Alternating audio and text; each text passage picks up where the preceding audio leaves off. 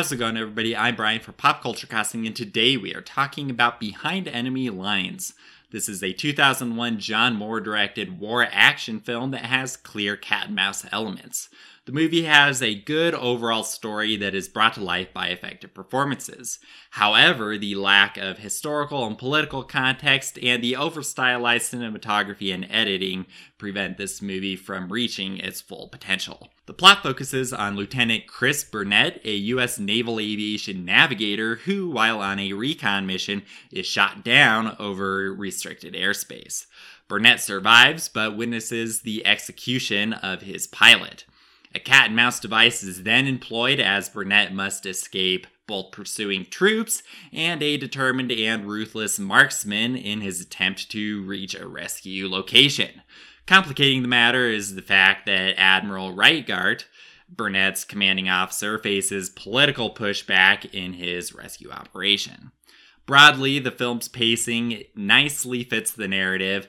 The beginning is strong when it establishes the main characters, and when Burnett is forced to survive and evade his enemies, that's when the hunt really propels the development of the film. The dysfunction and politicization of the military is portrayed in a shocking manner. When Burnett makes it to the designated location, he is told that that site is actually no good and he needs to go to an alternate location. This actually happens frequently, which hampers the pacing and becomes obnoxious, though viewers will definitely sympathize with Burnett's plight. If viewers like Burnett persevere through this movie, the film's conclusion is actually quite superb and is worth the wait. Although macro level parts of the story are well done, like I mentioned here, with it broadly fitting the pace with the story, there is a major downside regarding the lack of context. Unless audiences are keenly aware of the Bosnian War and Bosnian genocide, you will likely be confused by the non American characters and situation presented in this movie, particularly those who are in pursuit of Burnett. As a result, audiences will have no choice but to view the characters in reductive terms as, oh, these guys are chasing Burnett, so they must be bad guys. And that is not the best thing to have. This really actually just nullifies all the intricacies and complexity of the situation. Viewers will realize that the circumstances are indeed complex, but will likely lack a deeper understanding and nuance of the setting given the dearth of exposition.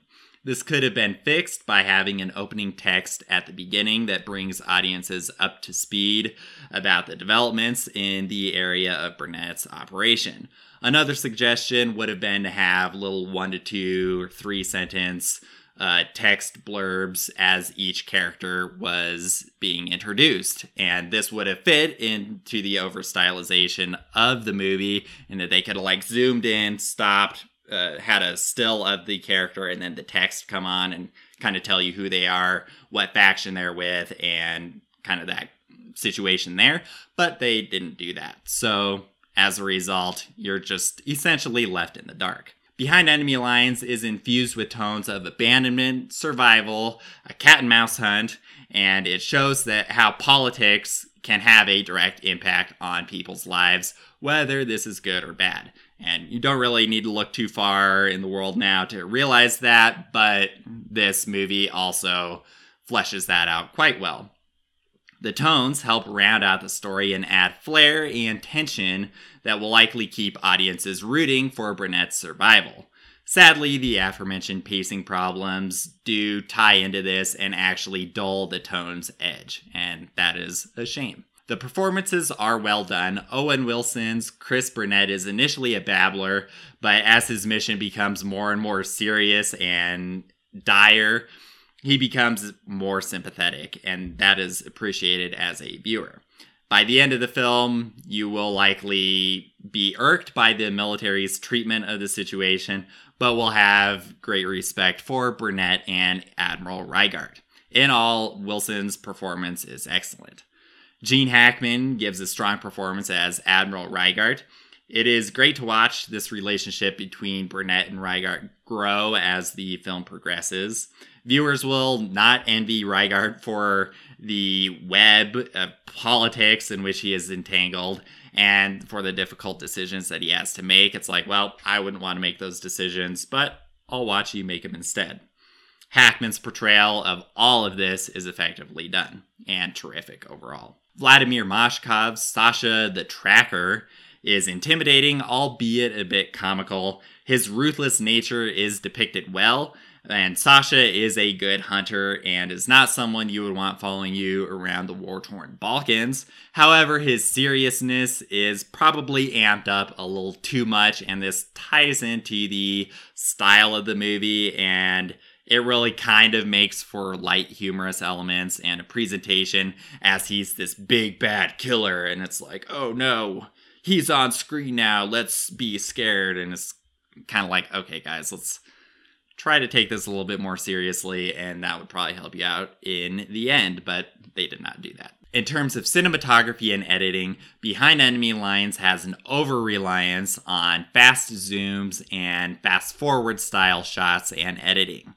This is acceptable if it were used sparingly, but that's not the case as these elements are used throughout the entire film, so much so that they become pretty distracting. Sadly, traditional zooms, dolly zooms, and extreme close ups are not used to the best effect.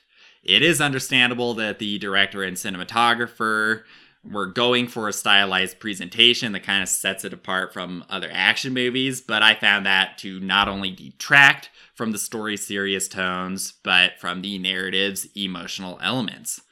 For the most part, the cinematography just fell flat as a viewer, the second unit and library shots, however, did look great and were well blended with the principal photography, so I do want to add that. John Moore's direction of Behind Enemy Lines is varied, if you haven't figured that out already, and is pretty bipolar.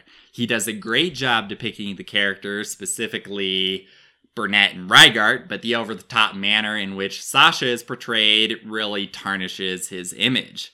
This is a shame because deep down, Sasha the Tracker has the framework for being a terrific antagonist, but that's just really not brought to fruition. The lack of necessary story context will likely leave a decent cross section of audiences confused about the interplay in this complex, bloody conflict. This, mixed with the film's larger presentation and style, which was not effective for this type of film, will probably leave viewers feeling tepid about the movie in general. Rounding out this oscillating nature and bipolarity of Moore's direction is the fact that the ending is actually terrific and superb and quite emotional. In the End Behind Enemy Lines is a fun action film, but it has clear problems. Despite having a good story foundation, the lack of context and the film's peculiar style preclude this movie from reaching its full potential. Fortunately, the conclusion is remarkably done and is worth the wait in and of itself. This film is a good movie if you simply want a mindless popcorn action flick, which is exactly how it should be treated. So that's my review of Behind Enemy Lines. Be sure to let me know your thoughts in the comments below and on our social media channels. As always, there's a full detailed written review at popculturecrossing.com. And if you're watching the video or if you're listening on the iTunes or Google regardless of if you're watching or listening, actually, I would appreciate it if you would consider subscribing if you enjoy our reviews, or if you could give us ratings on the audio versions. That would help us out a lot, and we would appreciate all the support we can get. In the meantime, why don't you let me know what your favorite Owen Wilson movie is? I look forward to hearing what you have to say there, and I'll see you next week. Thanks for watching. Bye.